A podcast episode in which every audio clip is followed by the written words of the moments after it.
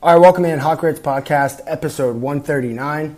I'm Travis Jaudon, and we will get started shortly with today's episode. But first, Coach's Corner, the number one sports bar in Savannah, and our title sponsor here on the Hot Grits Podcast.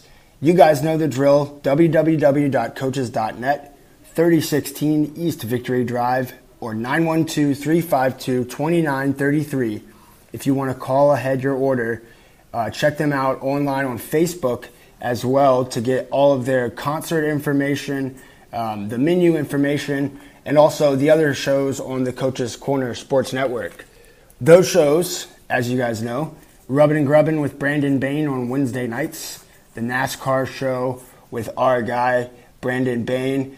Uh, you can check out that archived on YouTube as well, Rubbin' and Grubbin'. Um, Carl DeMasi on Saturday mornings. That's the local sports show that covers all things local sports. Um, he also has the Prep Pricks, Prep Pigskin Preview show. Um, all of that you can find on Carl's Facebook page and also on Coach's Corners Facebook page. Don't forget about the Herb Brothers once a year for the Masters. Um, you guys know the drill with with the Herb Brothers. Uh, they do it right for the Masters, and you can check them out on YouTube. Savannah Masters, I believe, is the YouTube channel there. All right, thank you to Coach's Corner. You guys go support them. Tell them the Hot Grits podcast sent you. Now, enough with the small talk. Let's get after it for a 139th time. Hot Grits podcast. Ain't nobody gonna uh, this your boy Cam Real Chain. Like, I mean, I've always kind of believed in aliens. I don't know if I believe in flying saucers. Ain't nobody gonna rip like You might as well just walk up to Cupid while he's on his lunch break, you know, crank the heat or something, and punch Yeah. him right in the face. Punch the little baby right in. We'll see that. drop them hype bricks like We're almost uh, three minutes into our sports podcast, and yet to bring up not one sport. Stop, drop, roll out. Come on, bow. You over there, you over there. Y'all, come on now. All right, welcome in episode 139 of the Hot Grits podcast. Uh, got a lot to get to today. We have an interview with Kyle Sandy of sandysspiel.com that'll help me preview the upcoming high school basketball season across the state of Georgia. Kyle is the like premier authority on high school basketball in this state, so that's at the back end of the episode. But first, um, a lot going on. So if you're listening to this on time, November 8th, happy election day for those who celebrate. Um, we, you know, obviously college football, NFL. We're going to get to Georgia's big win over Tennessee, Georgia Southern falling short against South Alabama, and really blowing a game down the stretch. Um, as well as Savannah State finishing five and five with a win over Lane College. But first, Major League Baseball news: uh, the Bravos are in the news this week. Brian Snitker, NL Manager of the Year finalist, Spencer Strider and Michael Harris, both National League Rookie of the Year finalists. I'm not sure who's going to win that. If I had to guess, I would guess Harris by a nose beats Spencer Strider in the Rookie of the Year contest just because he's an everyday player. Um, but I wouldn't be shocked if Strider won that as well. Also, Max Fried, an NL Cy Young finalist, which was a little bit surprising to me. Um, sort of a sour taste in, in Braves fans' mouth after Max Fried's last outing of the season against Philadelphia, um, who, by the way, lost to the Houston Astros. Um, so be sure to reach out to our good friend Mike Anthony. Um, I'm sure he's going through it emotionally right now. His Steelers are the worst team in football. The Phillies lost in the World Series to the Houston Astros. Um, the Phillies basically let down all of America uh, when they lost that game. So, thoughts and prayers to Mike Anthony. Um, I-, I thought Houston winning sort of put to rest the you know the last lingering bits of their cheating scandal.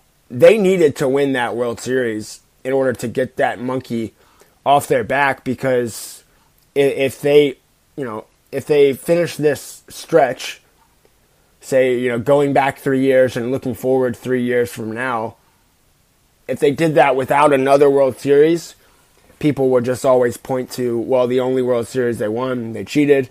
and that would have been legitimate. That would have been legitimate because they did cheat. But they won this one, so they get that off their backs. Other stuff in baseball to keep in mind Thursday is a huge day for Georgia sports, period. Well, for sports, but specifically for Georgia sports. We got um, Georgia Southern on Thursday night against Louisiana on ESPNU.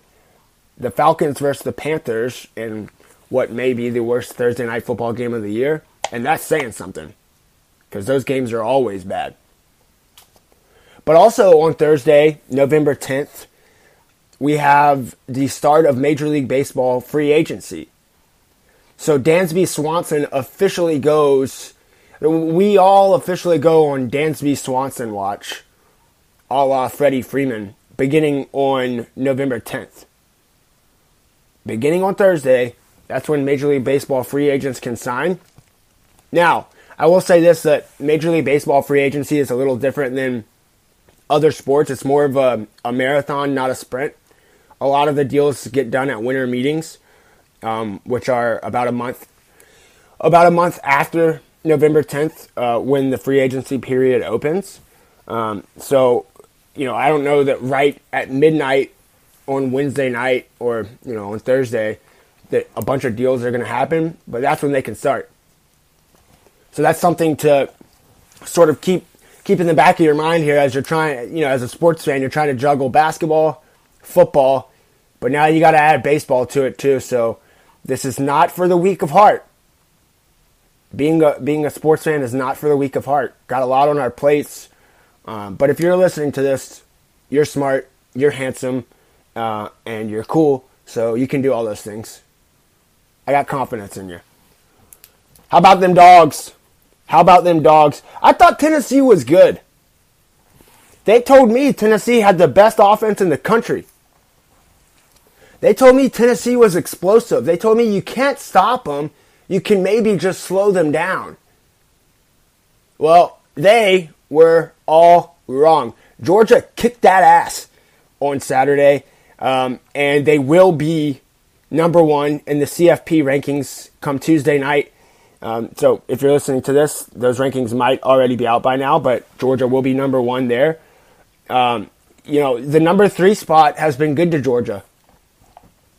The number three spot has been really good to Georgia because they entered the 2017 college football playoffs as the number three seed. They won the national title last season as the number three seed. And this week, or last week, they beat number one Tennessee as the number three seed in the CFP rankings. So, number three, not bad for the Dogs. Uh, a couple notes. They're 9 0 and 6 0. They've now won 17 in a row between the hedges after their 27 13 win over Tennessee. Um, Georgia this year, plus 167 in the first half. They're outscoring opponents 100 by 167 points in the first half. Stetson Bennett, 17 of 25, 257, two tutties. Um, here's another note. Stetson Bennett, we know, is 23 and 3 as a starter at Georgia. 23 and 3. How about this stat? Georgia all time versus the number one team in the country, 3 and 5. Stetson Bennett, 2 and 0. So, all time, Georgia has three wins versus number one and the mailman, Stetson Bennett's got two of those. He's never lost to the number one team in the country. Think about that for a minute. I can't believe people were ever doubting the Stetson Bennett character. I tried to tell all you guys he was good. You guys like JT Daniels. Shame on you. Georgia for the season now 50 of 51 in the red zone. 50 of 51 in the red zone, and they just continue continue to play really well. I don't see any way if they play their game, if they play well, and I don't even mean A plus, if they just play well, I really don't see anyone else in the country that can compete with them. There's only three teams in the country that are ranked in the top 11 in points per game and points allowed per game. That's Georgia, Michigan, Ohio State. Now I know we all want to clown Ohio State. They only won 21 to 7 against Northwestern. But they have a lot of good players. And when you look at a roster, like the, the teams that recruit at a high level obviously doesn't take a rocket scientist to figure this out. The teams that are at the top of the recruiting rankings every year tend to be at the top of the polls every year. So whether you think Ohio State's played a tough schedule or not, they haven't, obviously. They have five stars all over the place. So they have the talent. And I'm interested to see what that'll look like Ohio State and Michigan. But one of those teams will essentially knock themselves out of the running. The explosive plays for Georgia have been so huge, and it's not just that they're getting explosive plays, it's they're not allowing them either. Tennessee only had one play of 25 yards or more, and it came in the fourth quarter. Tennessee had one play, the most explosive offense in the country, had one play of 25 yards or more. On the season, Georgia has allowed 19 plays of 25 plus yards. They've tallied 41 of those plays. So Georgia's offense, 41 explosive plays, which is 25 or more yards. 41 of those for the Dogs, 19 for the opponents. Not too shabby. Uh, 40.1 points per game for the Dogs, 10.8 allowed. Again, as I say, they are one of three teams ranked in the top three in, or ranked in the top 11 in the country in both of those categories. All right, let's talk a little Georgia Southern, but first, Sweet Potatoes Kitchen, 531 Stevenson Avenue, 912 352 3434. Sweet Potatoes Kitchen in Savannah on Stevenson Avenue, the number one Southside lunch spot in Savannah. Quick and easy. Steve Magulius is the owner, and they have a bunch of great Southern food, great service, easy to deal with, good prices, everything you could ask for. Monday, 11 to 3 p.m., Tuesday through Saturday, 11 a.m. to 8 p.m. Sweet Potatoes Kitchen, a sponsor here on the Hot Grits podcast. Check them out on Facebook as well. And like I say, if you want to call ahead your order, it's 912 352 3434. All right, Georgia Southern, 5 and 4, 2 and 3 after their 38 to 31 loss to South Alabama. That's the largest blown lead, 17 points. Georgia Southern was up by at one point of the FBS era. So Georgia Southern since 2014 has not blown a bigger lead than what they blew against South Alabama. Look, it was a troubling loss. South Alabama is better than Georgia Southern. They are. But Georgia Southern could have won that game. They should have won that game. And so that's sort of the paradox that Georgia Southern fans, I'm sure, are dealing with this week is that you went into the game as an underdog, a slight underdog, but an underdog. You went into that game and, you know, you thought, play well, and you might could win. I don't think they ever expected to be up by 17 points, but that's where they found themselves. And yet they still blew the game. They gave up four touchdowns to La'Damian Webb, the uh, Sun Belt Conference Offensive Player of the Week for South Alabama. Um, look, there were a lot of things early to like in that game against the Jaguars. There were a lot of things to hate in that game late. Um, short week. They get Louisiana on Thursday night. But this is the kind of game that you, you really don't want to linger. So it might be the the perfect opportunity for Georgia Southern. Like if if you blew that lead to South Alabama and then let's say you had a bye week coming up, you, you don't want that. You don't want to sit on that blown loss or blown lead that turned into a loss for too many days. And, and so now you get a short week. You don't really have time to pout about it.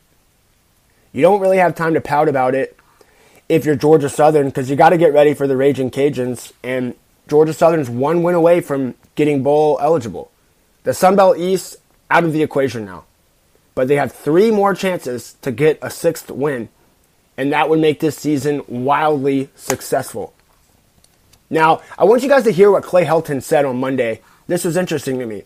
Here's two clips from Clay Helton, okay? The opening statement, then a question from Nate Dominitz of the Savannah Morning News. And listen to see if you can't tell what the theme for Clay Helton is this week. I mean, these two things are almost identical. The first one is his opening statement. The second one is about 10 minutes later into the press conference when Nathan Dominitz asks him a question and his answer is almost identical to the opening statement. Here's Clay Helton on Monday in Statesboro. The one thing I am appreciative of is our kids. Um, I walked into that locker room after the game, and it's what losing's supposed to sound like. There was not one whisper anywhere. Uh, there was a team that really felt like um, they had put themselves in position to win uh, a football game against a really good team, a team that's at near the top of the West Division, one of the better teams in our conference, uh, and we didn't make the plays down the stretch to get it done. Um, I really appreciated their focus yesterday. I thought that themselves and the staff have their jaw set to go do something special this week. We've been on some national stages before, whether it's a Power Five, uh, a Power Five win, whether it's a Top 25 win. Now we get a Thursday night on national TV to be able to show our product, uh, and we've got our jaw set ready to go compete again uh, and compete and execute at a higher level. We've had eight games that have been one score in the fourth quarter. Uh, we know this conference and how competitive it is, and it's about execution. And South Alabama out executed us in the second half. Talked about the team's reaction to the loss at home. Was Yeah. that different from any of the other losses in terms of reaction? You know, you, the one thing I love about these kids, one is their resiliency. They bounce back so fast, um, and they and they came back to work yesterday. But when I walked in the locker room, you couldn't hear anything. You couldn't hear a whisper. Uh, and I and I, I told them, I said, man, I commend you, because that's what losing's supposed to sound like. It's supposed to hurt. You're supposed to be mad. Uh, and I could see your eyes, and I could see exactly where you're at right now. As you know that we had an opportunity to win at home, which we take a lot of pride in, and we did not get that done today as a team. Not one person, not one side of the ball. As a team, we didn't get that done. And I and I told him I expect you to come in here tomorrow with your jaw set and, and get ready to go play a good Louisiana team and fight like hell to go get bowl eligible. All right, so there you have it. The jaws set. Quiet locker rooms, jaws set, fight like hell to get bowl eligible. That shit gets me fired up, man. That gets me real fired up. That's the kind of thing I love to hear from a coach. Now, really, who cares what a coach is saying? It's really what the players are doing. But still, it's nice to hear that. I mean, it's nice to hear that dudes are pissed.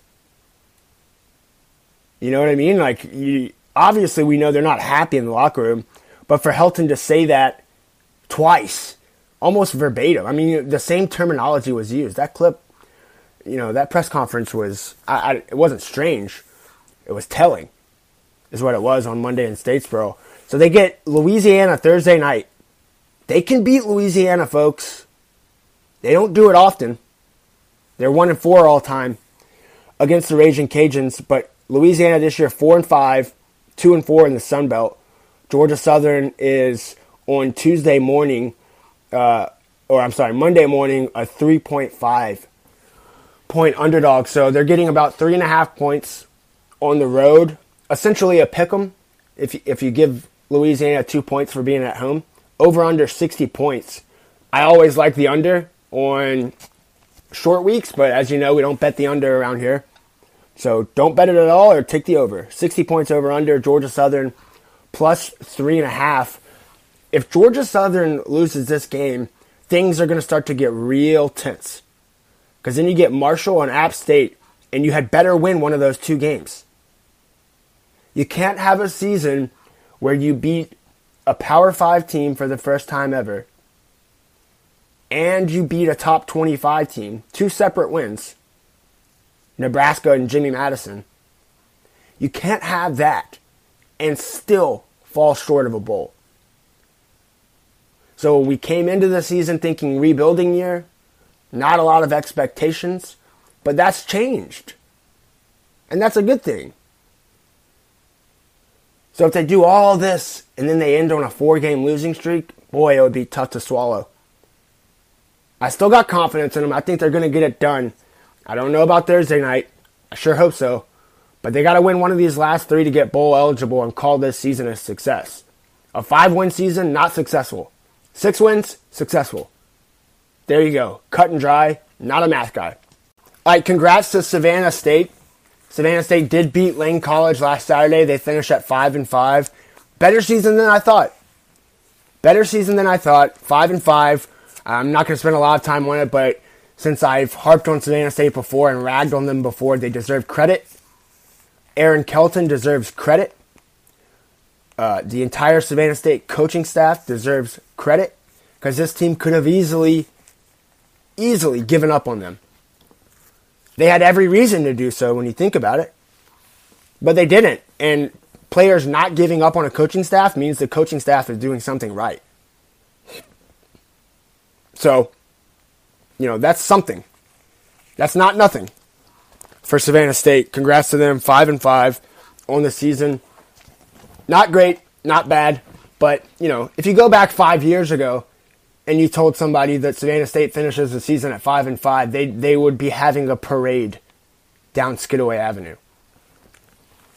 So it's something to think about and, and try to, you know, keep it in perspective a little bit. That the program was so bad for so long. Um, then they had those great years under Sean Quinn and Russell Demasi. Um, and so the expectations have risen a little bit, but five and five, like I say, nothing to sneeze at and not too shabby. All right, what about the Falcons? They lost to the Chargers. Going to talk about that. But first, John Carr, a realtor, the number one realtor in the world, 912 228 0916. 912 228 0916. Text or call John Carr today if you want to buy or sell real estate in the Savannah area. He knows it like the back of his hand, folks. He's a native of the area. Um, and whether you're in the market to buy a house, whether you're trying to sell your house, or even if you're just thinking about it, shoot him a text or call him and tell him that the Hot Grits podcast sent you and he'll hook it up. John Carr, Realtor, Facebook, Twitter, and Instagram, 912 228 0916. The Falcons lost 20 to 17 to the Chargers. They're 4 and 5 overall. Tough to lose a game when you outrush the opponent 201 to 91. But that's exactly what the Falcons did. They only passed for 114 yards. Um, and look, I'm not going to spend a lot of time breaking down the Chargers game because we're several days removed from it now. But like we said last week, Carolina Thursday night, 10 days off. Then you get the Bears, Steelers, Commanders. This is possible. This is doable for the Falcons, but it definitely, definitely starts Thursday night. Just a huge, huge game for the Falcons at Carolina. Thursday night football. Falcons are three point favorites, I believe. Over under 43.5. Um, check me on that. Are the Falcons three point favorites or three point dogs? Could be one or the other. Uh, I'm not sure you guys care all that much. But again, short week, Thursday night football in the NFL. That just screams under 43 and a half points. Um, the Falcons, if they can get the win on Thursday night, will move to five and five, and will keep pace in what is possibly the worst division in football. I don't even know if it's possible. It could be definitively the worst division in football in the NFC South. So, uh, again, Thursday night, big Georgia Southern on ESPNU, Falcons on NFL Thursday night football, um, and then MLB free agency also starting on Thursday. So, a lot to pay attention to there. All right, let's talk a little high school football quickly. High school football brought to you by PrepSportsReport.com. PrepSportsReport.com, the number one source for local sports, including high school sports, here in the Savannah area. 100% free to read, no subscriptions necessary. You don't have to sign up or do anything like that. You just click the stories and read the stories right there on PrepSportsReport.com at PrepSAV on Twitter. High school football playoffs, they are starting Friday night. Friday night, November 11th, also Veterans Day, also the start of high school basketball season. Um, why the Georgia High School Association would start its basketball season on the same exact day as it starts its first round of the football playoffs, which also happens to be a federal holiday, Veterans Day. Why the GHSA would do that, who knows? But I won't go down that rabbit hole because if you start talking about things that they do wrong at the GHSA, we will be here forever. Uh, we have nine teams in the state playoffs from this area. Seven of them are in GHSA. Uh, Benedictine and Calvary are a pair of one seeds.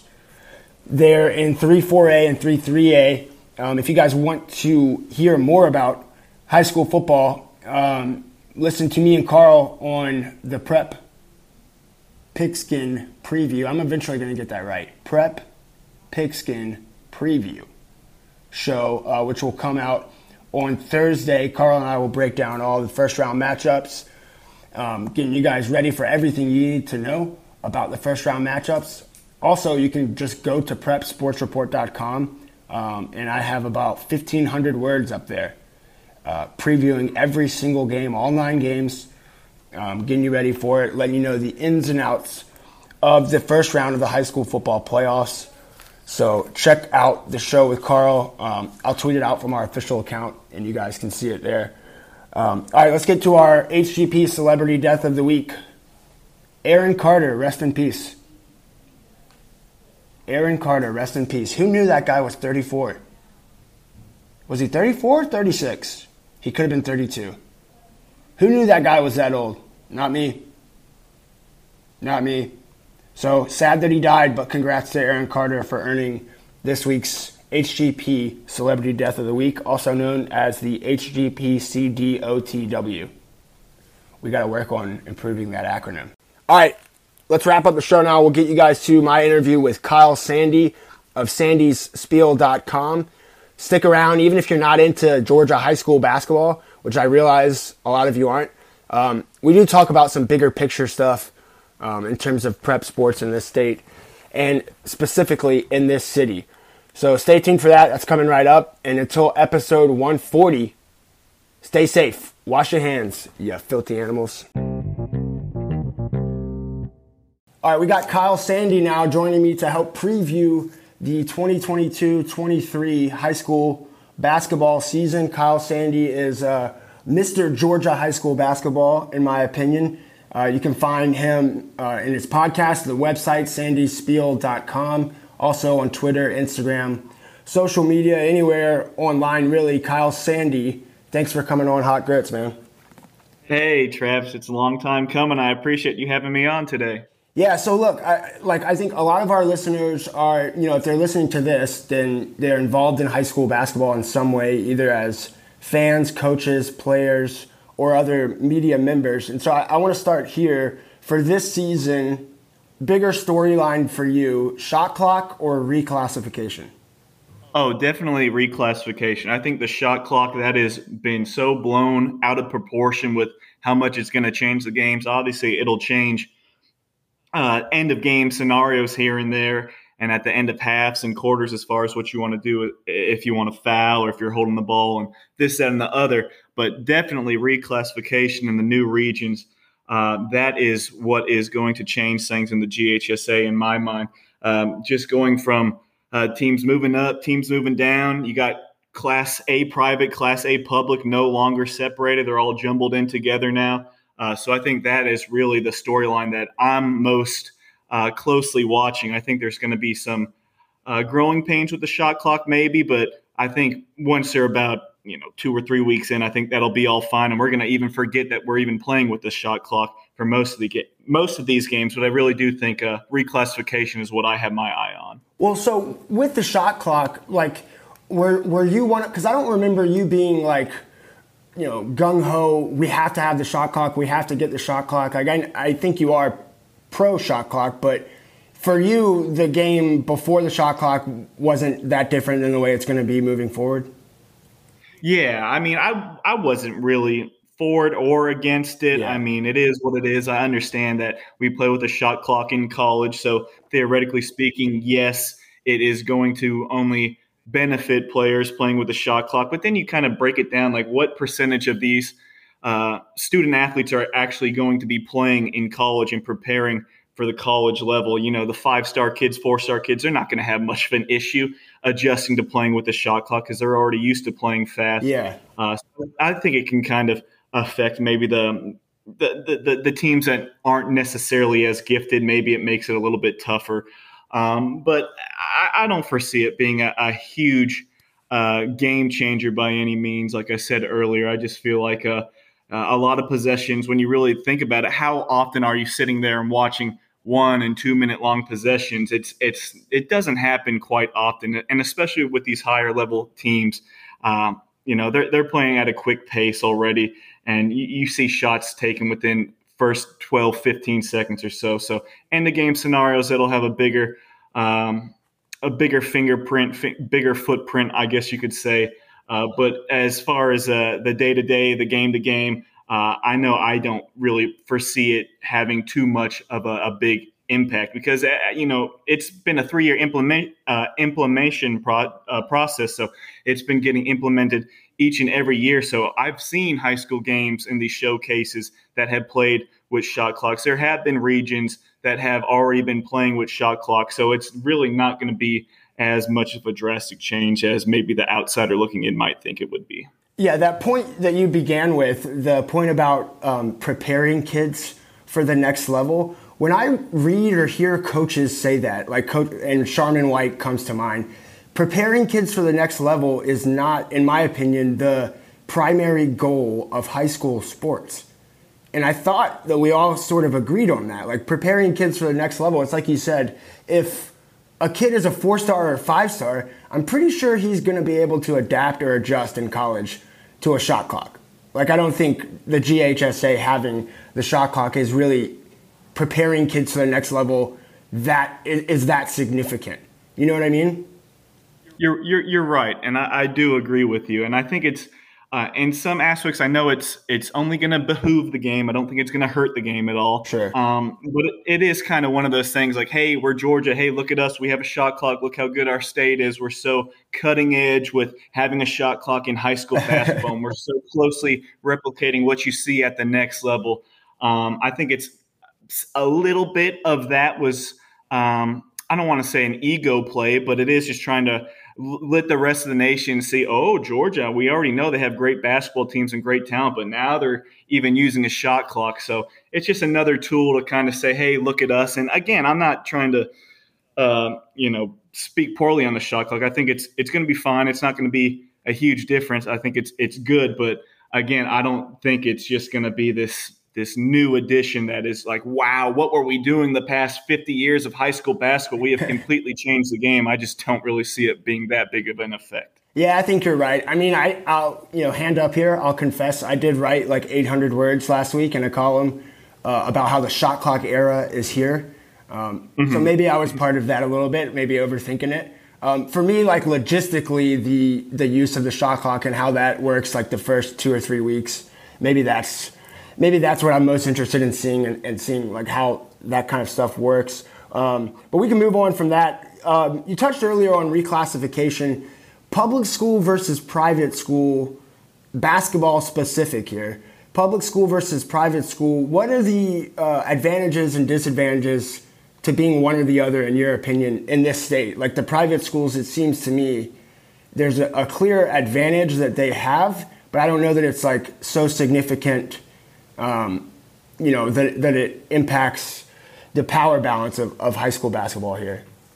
Yeah, I think we're really going to see uh, if our uh, what we feel about the, the the two classifications joining together, private and public, all mixing in. We're really going to see if what our theories are are correct. Yes, uh, I, I, would tend to think that private schools do have uh, better resources, and especially when you're looking at like a class uh, one A Division One, where you have some some private schools mixed in there with small uh, public schools from like little rural areas yeah. and stuff. It's just completely different, especially when you're talking about private schools from the big cities like in Atlanta. Like obviously you're going to have a lot more to pull from, but if you're talking about like Bryan County or Screven County or Tryon, with you know they're down south or up north in the small little towns, like that's their homegrown kids, and that's all it's ever going to be over there. You're not going to be able to kind of pluck kids from here, here, here, and then have, you know, most of these private schools, I would assume, have great state of the art facilities as far as weight rooms and this, that, and the other. And it,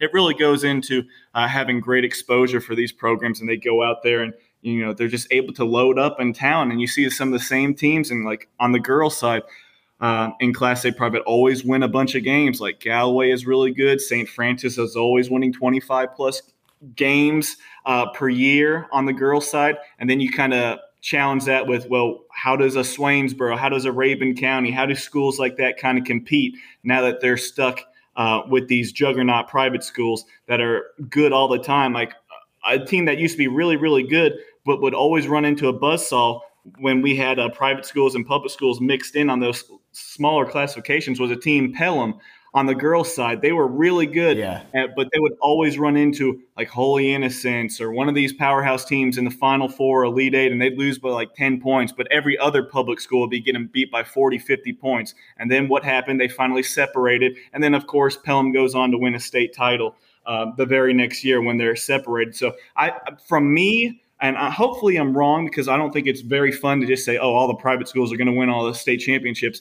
But if we see all the private schools that are mixed in, especially on these lower classifications where it's more so, um, you know, relevant mixed in like that, if we see all the private schools winning Division One, Division Two, uh, and just running away with it, I feel like we're going to go right back to square one and say, why do we have the public schools mixed in with the private schools again? The private schools are always going to dominate. Why don't we uh, separate it back again? I just feel like it's it, could end up being an endless cycle if these public schools aren't able to really hold their own against some of these juggernauts in the smaller classifications of private schools. And if they can't knock them off, and we just see the same private schools continuing to just blow everybody out in the state playoffs by 30, 40 points when they get to these uh, smaller public schools, I just think that's not necessarily that great for the game. Yeah, yeah, I agree with you. Um, I promise we're going to talk 2022 specific, but I want to ask a couple more like big picture, general Georgia high school basketball questions um, that I've kind of had saved up for you for a while, Kyle. Um, Okay. transfers, I go back and forth on this. I, I'm of the mindset that a kid and, and a kid's family should be the only thing that determine where a kid goes to school, period.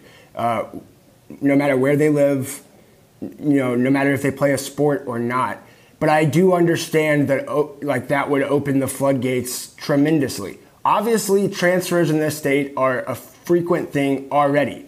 Uh, whether we want to talk recruiting or anything like that, but transfers happen with regularity. We can all agree on that. Do you think that it's a problem or that it's detrimental to Georgia high school basketball, the amount of transfers that are happening? I mean, I'm I'm an old school guy, I guess you could say it. I'm I'm always going to be in favor of more of a homegrown, uh, localized kids that grow up and you know play with each other since elementary school. That's just the um, the old man in me. Um, but I, I do I, I do understand um, the idea of wanting to put your kid in a better situation to be to be seen more. Um, but a fallacy with that, that's always a, the funniest thing is when you hear from parents or whoever saying, oh, we're going to transfer our kid to this school so he can get uh, more looks and more offers. But then before he even plays a game with his new school, he's committing uh, to a, a college that he already had that offer at his old school. So what's the point? Uh, You, now you're that's that that's telling me that you're not. That doesn't sound legit to me. If you're saying we're, we're going to play with this school now because it's better for his development and he's going to be able to get seen more and get more offers, but you already had that offer at school X and you transfer to school Y, and you don't even play with school Y yet, and you're already taking that offer and committing before the season even starts. That makes no sense to me. And I think it really comes down to um, transferring again, there's different situations here, there, and the other. I'm always on more on the favor of trying to stay localized and just grow up with who you played with. If you're good enough, you will be seen. That's why they have the travel ball circuit. You can stay localized at a small school and play there your full four years and still get offers division one possibly if you're really really good but division two division three junior college NAIA that's why we have travel basketball because that is where you find a travel team and that's where it's a very important decision to play with the program that plays in big exposure events where you are able to be seen and you do get good playing time and this that and the other. That's where a lot of these kids are getting uh, recruited from anyway is on the weekends at these big travel ball events because college coaches are all there they're able to see 10 15 20 games a day instead of going to one or two games a night during the high school season so that is why I feel like you know you don't necessarily have to transfer if you can find a good travel team. There it is. There's your exposure right there. But that goes in saying the undue influence is the issue I have with transfers, where you see the same travel ball programs getting the same kids that play with them during travel ball season. Then oh, all of a sudden they're at this school now, this travel ball team is like a feeder program for this high school, and it, it, it ebbs and flows, and you see it. Uh, a couple juggernaut teams, they just they have these kids, they play there, and to some surprise, uh, a year or two down the road, once they're starting to blow up, oh, they end up transferring to this same school, and they got all these kids on the same travel team going to the same high school. That's what I don't like, and I just feel like when we try and build up these these uh, juggernaut superstar teams, however you want to call them, um, it, it just feels like I, I, I think it's much better balanced when we don't have that stuff, and then it feels bad, especially when we have you know sometimes kids comes from out of state or they'll announce on Twitter or make a YouTube page or a video saying I am bringing my talent to so and so high school. Yeah. Like at that point, it just feels like um, you're just going to these teams and you're a mercenary to try and win a state title. And sometimes it works out. A lot of state titles are won and lost in the off season, but a lot of other times you see teams that bring in four or five guys, but there's just too many egos, too many guys used to being the man, and they don't want to run through a brick wall for the coach because they know, hey, I'm only going to be here for six months Right. playing basketball for a couple months. I don't really care what the coach says. I already got my offers. So that is where it gets a little gets a little sketchy. And uh, transfers, you know, it's a battle that it's never going to go away. And it's, you know, if you really want to uncover every single stone, you're going to be flipping over stones for a long time. And that's something I don't want to get into. Um, but it's it's here, and you see it even trickle up to the college levels where kids are transferring four or five times, going to all these different schools. It's just really hard to find someone that wants to stay at one place, work their way up the rotation, and continue on. And quickly on the other side of that, when you're at a school that brings in four or five transfers every t- single time, well, shoot, that would stink if you're a kid that's a homegrown kid that's working hard to try and get into the rotation, but you got three or four kids transferring in every single year, pushing you down the depth chart, and that kind of forces you to transfer just because you're not trying to even play Division One basketball. I just want to play Exactly. varsity basketball. Yeah. It's very difficult there. and that's what happens down here in Savannah, Kyle. It's the it's if you're a coach at a public school here in Savannah, and and you are adamant that that you want homegrown players, that you're not going to do the undue influence, you're not going to you know sort of skirt around the rules. You end up getting left behind, and and you're forced to do what the other schools are doing because you have no other option if you want to compete. And a school that I think about when I when I say that kind of thing is Savannah High. I mean, they're the poster child for that because Tim Jordan has, you know, more or less refused and publicly stated multiple times that if you don't want to play at Savannah High, then he will gladly let you transfer somewhere else and he'll never have a problem with it. And he does not like take transfers from other public schools here in town. And I don't know if it's a direct result, but the fact is that Savannah High has been down the last five or six years, and and you know consequently Jenkins, Windsor Forest, Johnson, those kind of schools that were taking transfers, whether right or wrong, have had a come up. And so it's like, you know, if I'm Tim Jordan, you're kind of left throwing your hands in the air. And I guess I'll get to a question here, Kyle.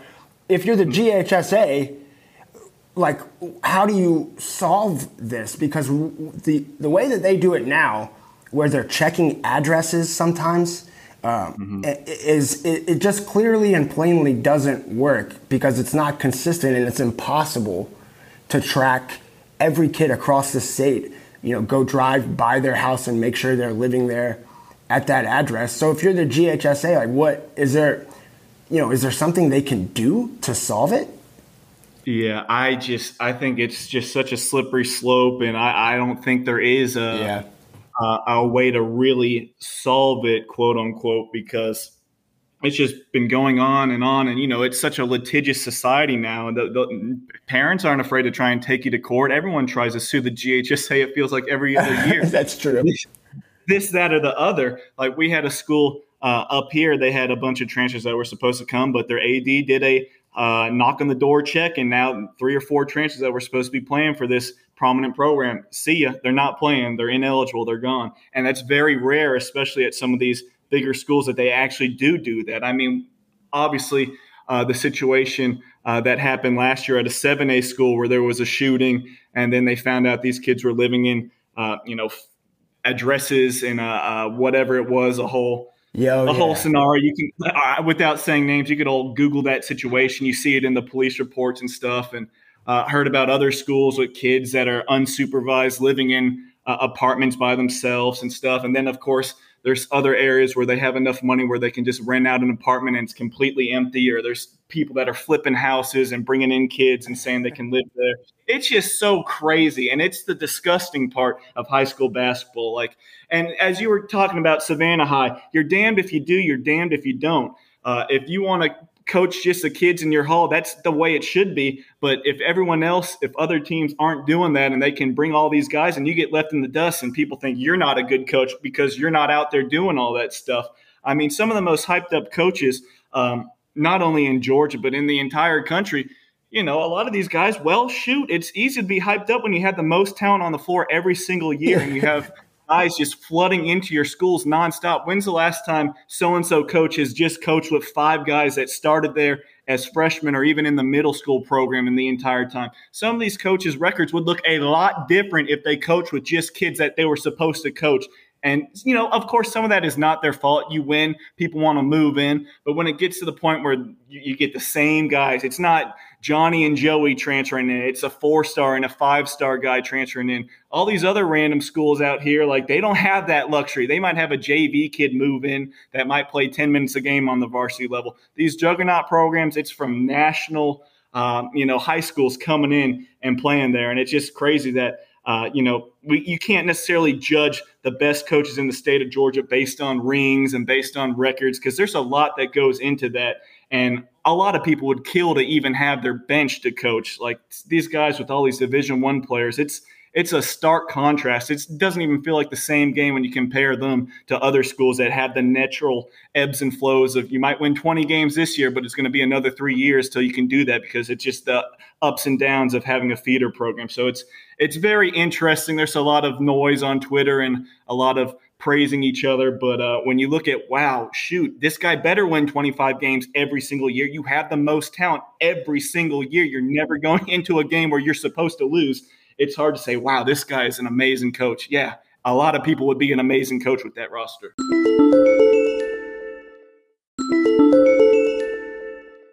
Kyle, what's the uh, what's the best Savannah team? You've been doing this for a while now. What's the best Savannah team that you've ever seen play in person? Um, you know, pro- I'm assuming it would be a team that made the Final Four or championship that you got to see um, in Macon or elsewhere. Uh, is there a team that comes to mind for you, um, best team um, that you've ever seen from Savannah? Bo- uh, uh, mean, boys team. Boys team, yeah. I know Savannah, they had a great year last year with a lot of these teams making it to the Final Four. Obviously, uh, Windsor Forest, probably going to be the first one that jumps to mind that I remember um, playing for a state title. Um, they were a great team last year. Surprised they weren't able to get it done, but it just it goes to show just how difficult it is to win a state title. But that team was really good. You had Woodville Tompkins boys a couple years ago when I think they maybe only lost one game. They got knocked off in maybe the Elite Eight or Final Four. Right. Uh, Coach Lenny, one of his first teams there, uh, that was a really good team. Um, so th- those two teams kind of come to mind.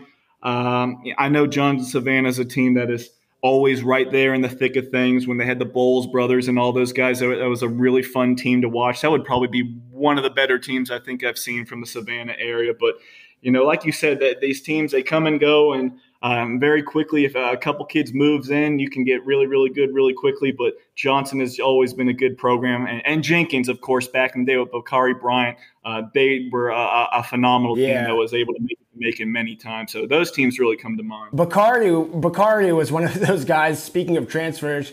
Uh, he wasn't shy about it. He like he didn't try to hide it at all. He did his thing, um, and I think he, you know whether he gets credit for it or he gets blamed for it is you know a matter of opinion. But at least in this area, Kyle, I can tell you that he's the one that sort of started the whole um, you know shift towards if you're not accepting transfers, you're going to get left behind.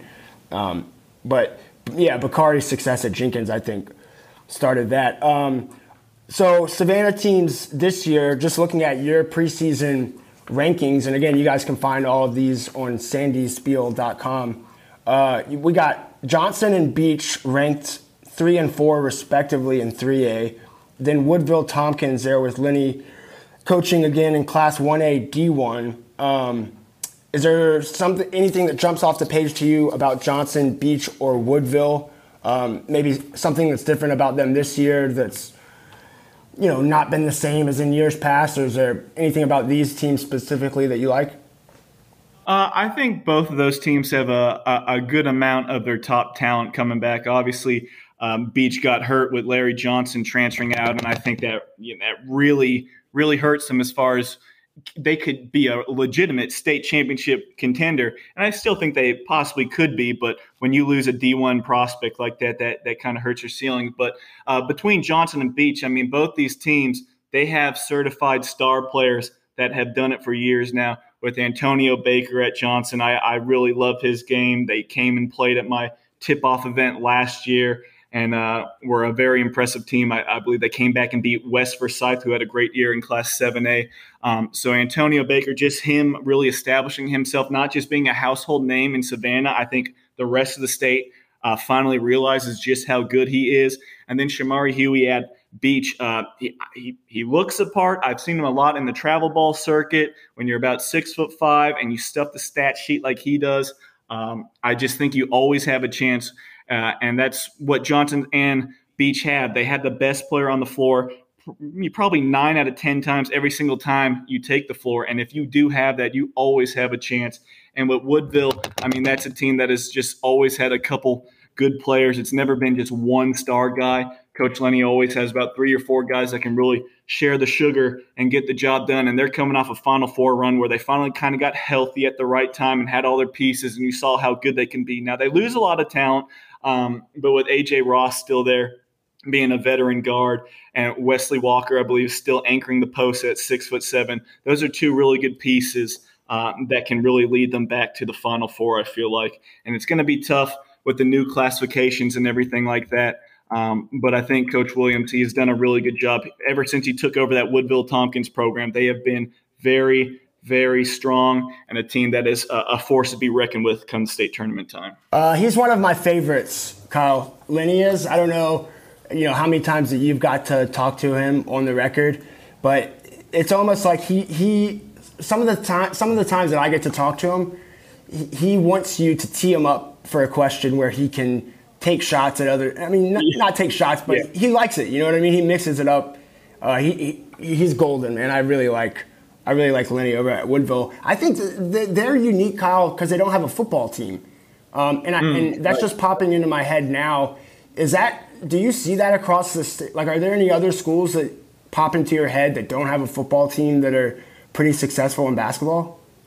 Oh boy, I mean, like an obvious one, Green Forest, but I mean that's kind of when you talk about Green Forest when they have seven footers coming right. in from across the world, literally from different continents. It's it's it's it's a high school, but it's not your mama's high school. It's very very different. So that would be a team um, that has always had success without having a football program, to my knowledge.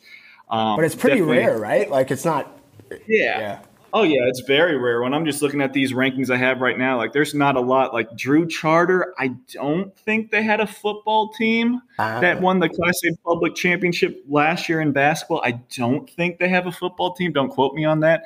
Um, but definitely Green Forest is the one that first comes to mind uh, easily, with just how good they've been, how they do it, and not having a football team like that. It's uh, it's very impressive. All right, Kyle, I've kept, I've kept you longer um, than I told you. What else is new? Um, two more for you if you got time.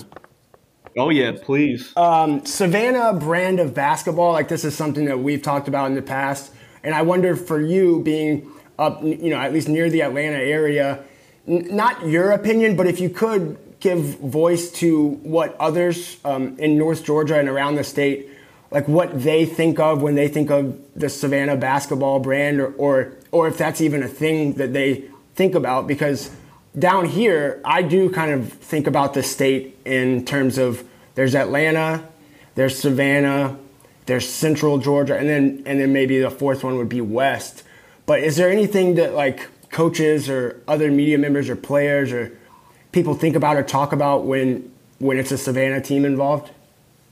Well, I can't speak for other people, but I know when I think about Savannah, fair enough, and yeah, of course. And, and, and, cities like that, I think about the toughness. I think about teams that play with the chip on their shoulder because they're not from Atlanta. They, don't feel like they get as much respect as they deserve, and many times they are incredibly right. Like you put Antonio Baker, you put uh, Shamari Huey, you put some of these other guys on some of these Gwinnett and Cobb and you know Fulton schools they're going to be talked about a lot over there and people would be singing their praises. But since a lot of these people don't get to see them other than just on the circuit maybe a few times uh, a weekend uh, over the course of the summer and spring months they just aren't as well known. But these guys can flat out play. Uh, so savannah when i think about them i just think about uh, tough nosed kids that will play fast obviously not afraid to get after you defensively um, again, they have some tough coaches down there. We've talked about Lenny plenty of times. And uh, uh, of course, Coach Chuck over there at Johnson is does a great job of just pouring into his kids and uh, really loving on them, but coaching them extremely hard at the same time. Um, so I just feel like that's always a hallmark. Uh, and it's got to be, especially if you're outside that metro Atlanta area. You have to be tougher than these guys because top to bottom, you would assume a Gwinnett school or a Cobb school, like 1 through 12, they're they're probably going to have more talent on the roster. But uh, you know those memes are going around on uh, Twitter with having that dog in them. You got to have the dog in you. I think the Savannah players they got that dog in them, and I think that really separates them from some of these schools in the Metro Atlanta area that might feel like they're a little bit too cool for school at times. It can pop up here and there. Uh, I don't think you ever see that with kids from Savannah. Well, see, Kyle, you're not that old, man. You you, you know all about memes and all that kind of stuff. I try to. I got to keep up with the keep up with the trends on social media. It's a it's a it's a, a, battlefield out there, but sometimes I peek my eye on there and see what I can see. Uh, are there any Savannah teams? I know you like Country Day a little bit this year. Um, people around here like Calvary, um, like dark horse type teams. I think of um, of what Beach did last year, making the Final Four, and maybe that's not what I'm talking about but a team that maybe could that's not in your top 10 in the savannah area um, a, te- a team that maybe could win a game or two in the state playoffs are there any teams that come to mind?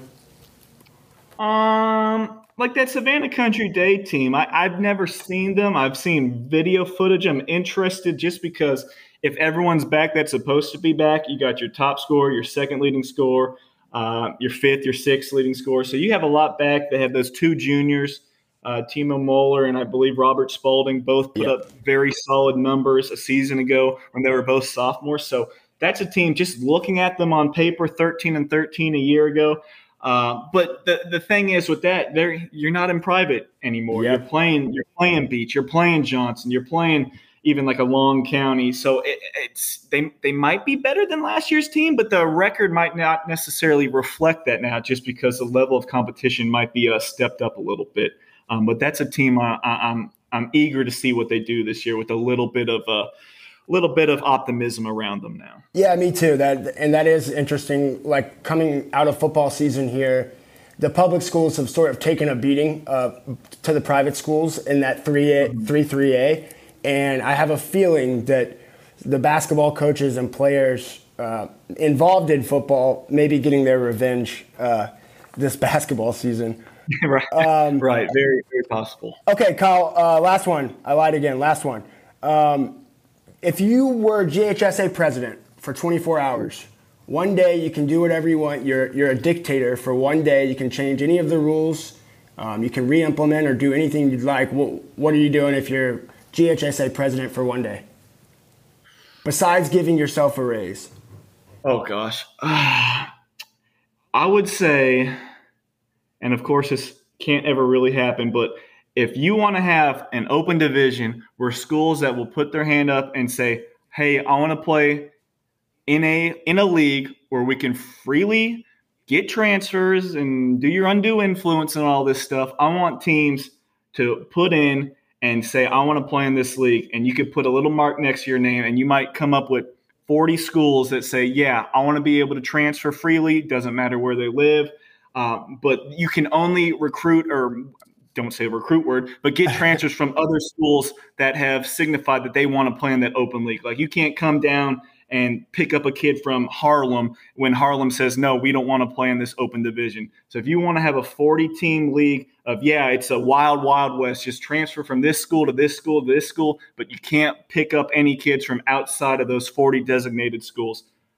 let that be your transfer. So all these other small schools, these rural schools that have talent that come up the pipelines and like a team I have coming to one of my events, they, they had a great all-state guard. He was supposed to be playing there a senior year. Oh, he's gone. He's now playing at a, a juggernaut 7A school. Stuff like that. If we had implemented something where you signified you wanted to play in that league, your kids are off limits. If you're not in that league, you cannot accept transfers to come if they're not playing by those same set of rules as far as I'm going to transfer here, here, here, here. I think that would help some of these smaller schools keep their homegrown kids and uh, not have to worry about the big juggernaut 7A and 6A schools knocking on your door saying, hey, come play with us. We got scholarship offers and we're going to win a championship. So that would be my my uh, my ruling. Just have a, a, a set league where however many teams want to play by those same set of rules, fine. But if you don't, then you're off limits to those schools that want to bring in kids. I love it. I love it. You got my vote, Kyle.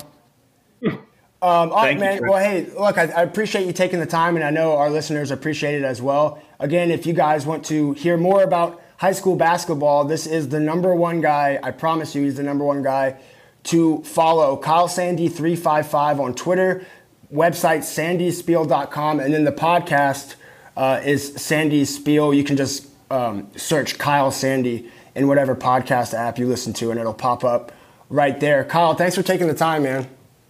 I really appreciate it, Travis. Long time coming. Thank you so much. Looking forward to getting down to Chatham County and watching some basketball this year. Hell yeah. Looking forward to seeing you, Kyle.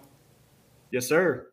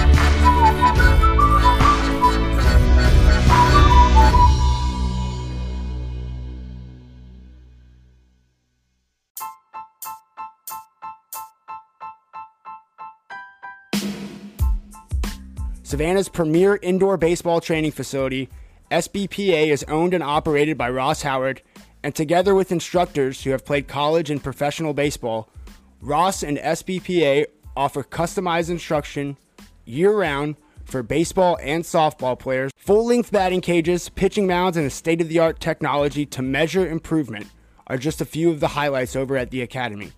Call Ross at 912 484 5282 and visit the Savannah Baseball Performance Academy on Facebook for programs, teams, camps, and more information about how to take advantage of this great venue. Savannah's only year round indoor baseball facility. Ross Howard, our guy, give him a call 912 484 5282.